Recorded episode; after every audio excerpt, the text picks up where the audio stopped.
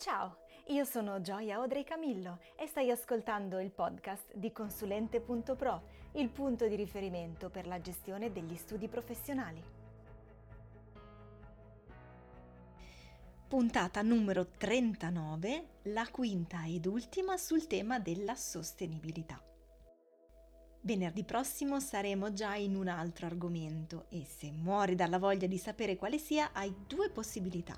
La prima è aspettare domani, sabato 1 maggio, perché come ogni primo del mese lo pubblicherò sul profilo Instagram di Consulente.pro, mentre la seconda possibilità è iscriverti al canale Telegram in cui ho già svelato di cosa parlerò il prossimo mese. Trovi il mio canale Telegram all'indirizzo t.me/consulente.pro scritto tutto di seguito, quindi proprio punto scritto in parole, consulente.pro. Peraltro, sempre nel canale Telegram trovi il link esclusivo alla registrazione dell'intervista fatta a Carlo Paris, che ha riscosso moltissimo successo su LinkedIn. Quella che hai letto, se l'hai letta, e se non l'hai fatto cercala, è solo una parte dell'intervista, è un riassunto. La chiacchierata in totale dura circa 25 minuti e c'è anche una domanda finale che non ho trascritto e che ho riservato agli iscritti del canale Telegram. Quindi cerca il canale Telegram di Consulente.pro, vai al post dell'intervista di Carlo Paris e lì trovi in calce in fondo il link per ascoltarla. Veniamo ora alla puntata di oggi. Ascoltala fino alla fine perché ora che abbiamo finito il discorso sulla sostenibilità ed abbiamo capito finalmente cosa sia, è arrivato il momento di parlarne per sfruttare gli inevitabili vantaggi sull'immagine. In questo mese ho cercato, come per tutti gli altri argomenti, di fare una sorta di volo d'angelo per dare un'infarinatura sul tema. Qui nel podcast, nello specifico, ho ascoltato diversi argomenti sul tema sostenibilità, ma ciò che ho capito in questo mese è che si pensa che la sostenibilità sia sempre solo legata all'ambiente.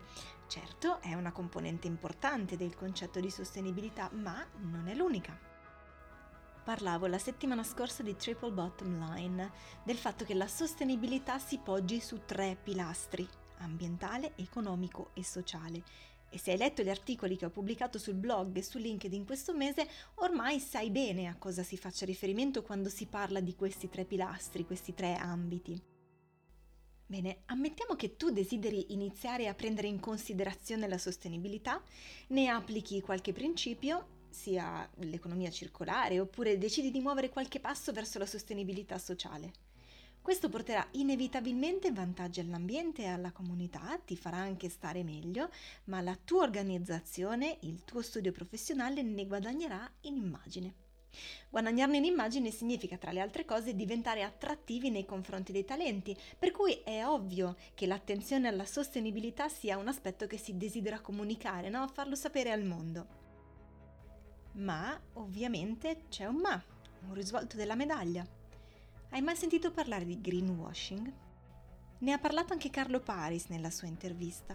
Greenwashing è quella comunicazione di sostenibilità che non corrisponde al vero.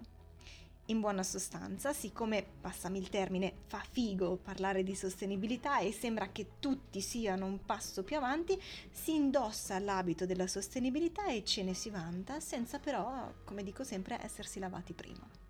Quindi mi macchio di greenwashing nel momento in cui, intimamente convinto che la sostenibilità sia solo un nuovo modo per definire il buonismo, inizio a dire ai 420, cioè sui social e sul sito web aziendale, che applico l'economia circolare, che favorisco la maternità, che presto attenzione alla parità di genere, che pago i praticanti.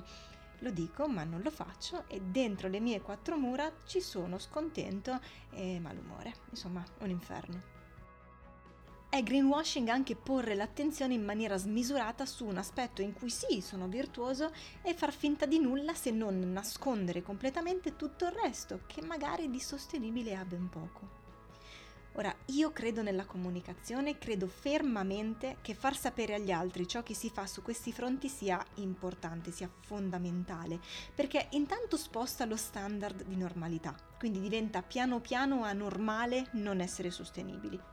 crea anche un'aspettativa e poi ispira e spinge gli altri ad essere sostenibili, vuoi per via di questa aspettativa generalizzata che si è creata, o vuoi perché si vuole fare meglio di chi è arrivato prima, o magari perché si crede davvero nella causa, in qualcosa che potrebbe darsi magari prima non si conosceva.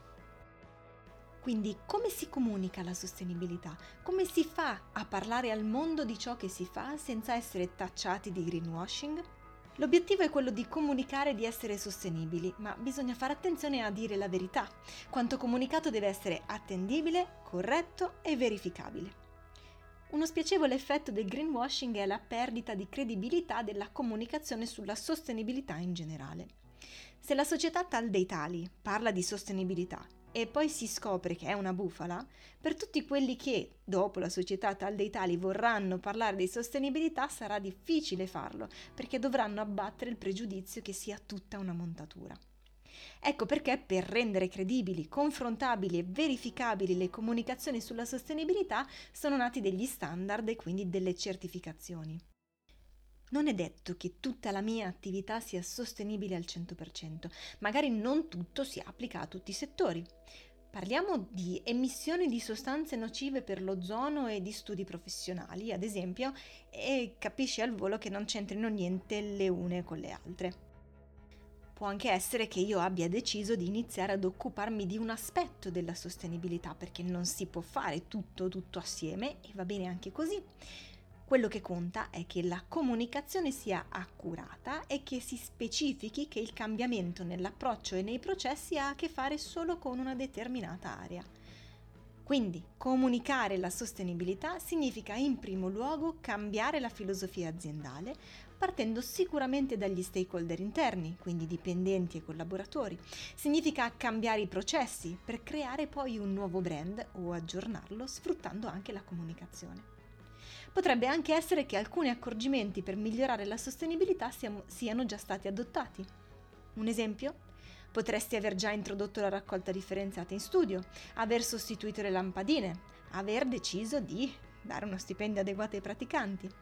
Potrebbe essere una buona cosa parlarne, dimostrare che si è intrapreso un cammino verso la sostenibilità a cui si intende tener fede negli anni a venire. Sai, no, comunicare un qualcosa vale un po' come prendere un impegno. Sempre se si vuole evitare l'effetto boomerang del greenwashing di cui parlavo prima. Una paura comprensibile potrebbe essere data dal fatto che ben pochi studi professionali parlino di sostenibilità, quindi tirare fuori l'argomento nella propria comunicazione potrebbe essere percepito come un'ostentazione, come magari un motivo di scherno da parte di altri studi. L'obiettivo deve essere il cliente. Come dicevo nella puntata sulla generazione Z, i giovani sono attenti al clima, all'ambiente, all'uguaglianza, combattono le ingiustizie. Per un concorrente che mi denigra perché parlo di sostenibilità, ho un cliente, anche solo potenziale o futuro, che apprezza quello che dico, soprattutto se quello che dico corrisponde a quello che faccio. La scorsa settimana dicevo che avrei voluto parlare del bilancio di sostenibilità, ma lo ha fatto Carlo Paris per me nel corso dell'intervista. Volevo parlarne perché credo che darsi degli obiettivi e mettere nero su bianco il percorso che si è fatto sia fondamentale nel raggiungere poi un obiettivo di cambiamento. Credo anche che, per quanto si dica che non sia il semplice spegnere le luci e fare la differenza, in realtà siano le piccole cose, anzi quelle piccolissime, come dice Carlo, che tutte insieme poi plasmano il mondo. Tante 100 lire fanno 1.000.000, mi ha sempre detto mia nonna. Piano piano l'obbligo di rendicontazione scenderà anche verso le realtà più piccole. Non so se arriverà mai agli studi, ma credo che chi arriva per primo abbia un vantaggio competitivo. Esistono degli organismi di certificazione? Sì, esistono degli standard ben definiti per fotografare la situazione sulla sostenibilità, con indicatori chiari ed inequivocabili. Ma è necessario per uno studio professionale fare un passo così grande? Sicuramente no.